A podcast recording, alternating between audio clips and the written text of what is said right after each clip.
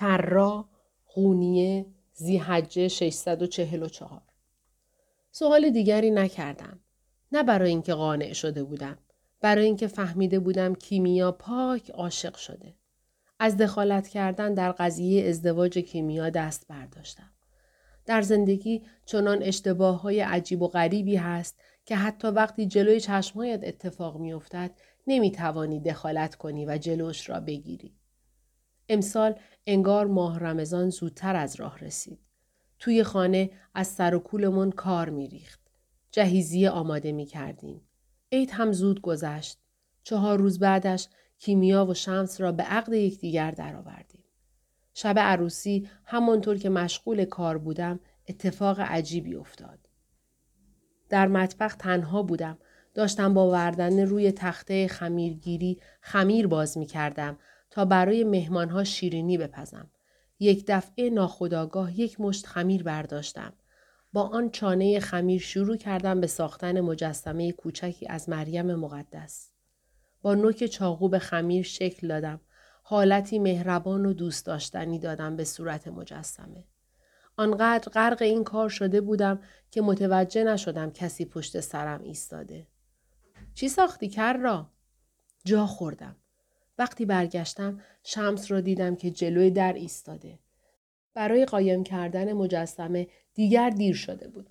شمس به تخته خمیرگیری نزدیک شد و به شمایلی که ساخته بودم نگاه کرد. پرسید حضرت مریمه مگه نه؟ وقتی دید جواب نمی‌دهم لبخند زد. چقدر قشنگ شده. دلت برای حضرت مریم تنگ شده؟ از قصد گفتم دلم برای کسی تنگ نشده. خیلی وقت دینم رو انتخاب کردم. دیگه زنی مسلمانم. شمس طوری که انگار حرفم را نشنیده باشد ادامه داد. شاید کنجکاو شده باشی بدونی که در اسلام چرا زنی مثل حضرت مریم نیست. البته جدهمان حضرت فاطمه هست. اما شاید در نظر تو با حضرت مریم یکی نباشه. مضطرب شده بودم. نمی‌دانستم چه بگویم.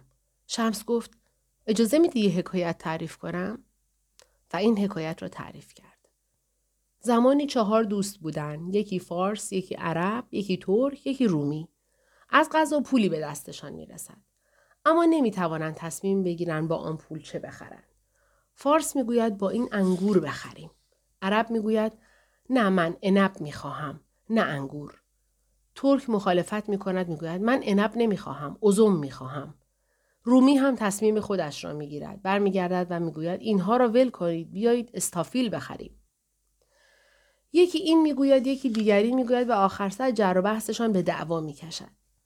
تا اینکه فردی زباندان از راه می‌رسد و پس از پرسجوی قضیه به آن چهار دوست میفهماند که همگی یک چیز می‌خواستند. اما این بار بحثی دیگر در میانشان در می‌گیرد.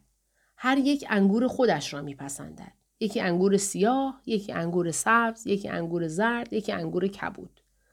سرانجام صوفی که ترجمان دلها بود به آنها برمیخورد. صوفی که می‌بیند آنها دعوا و مرافعه می‌کنند از چهار فروشنده چهار خوش انگور می‌خرد. انگورها را در یک ظرف می‌گذارد و له می‌کند. آب انگورها را در میآورد و پوستش را دور میریزد.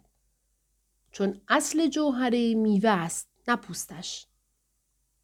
حکایت که تمام شد شمس شمرده شمرده گفت یهودی و مسیحی و مسلمان مؤمنان این سدین بزرگ مثل آدم های این قصه در ظاهر تفاهم ندارند. اما در باطن راهشون یکیه. صوفی به پوسته بیرونی کاری نداره. در پی جوهره درونی است. با دقت گوش می کردم. منظورم اینه که نیازی نیست دلت برای حضرت مریم تنگ شه. چون نیازی نیست از او دور شی. اگه پیغمبری از میان زنان برمیخواست مطمئنا حضرت مریم بود. اگه کسی که تو رو به خدا میپیونده و به سوی او می‌خونه حضرت مریمه از راهی که می‌دونی به طرفش برو. زن مسلمان هم می‌تونه حضرت مریم رو یاد کنه و در حقش دعا بخونه. من کنان گفتم اما این کار درست نیست. چرا درست نیست؟ همه دین ها رودهایی که به دریای واحد میریزن. اگه به نظر تو حضرت مریم یعنی شفقت، مهربانی، مادری، خیرخواهی در کسوت زن مسلمان هم می‌تونی دوستش داشته باشی. حتی اگه بخوای می‌تونی اسم دخترتو بذاری مریم. گفتم ولی من دختر ندارم. شمس گفت دختردار میشی. حیرت زده گفتم از کجا می‌دونی؟ گفت می‌دونم دیگه. بی آنکه دست خودم باشد لبخند زدم. اولین بار از وقتی به این خانه آمده با شمس تبریزی احساس نزدیکی کردم. انگار همرازم شده بود.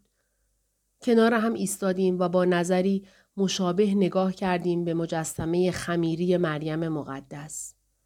او هم با گرمی همیشگیش از روی تخته خمیرگیری لبخند زد. و آن هنگام بود که فهمیدم شمس چه انسان گشاده دل و خوشقلبی است و چرا شوهرم اینقدر به دوستیش با او اهمیت می دهد. در این خانه بماند. جایی نرود. اما باز هم شک دارم شمس برای کیمیا شوهر خوبی شود.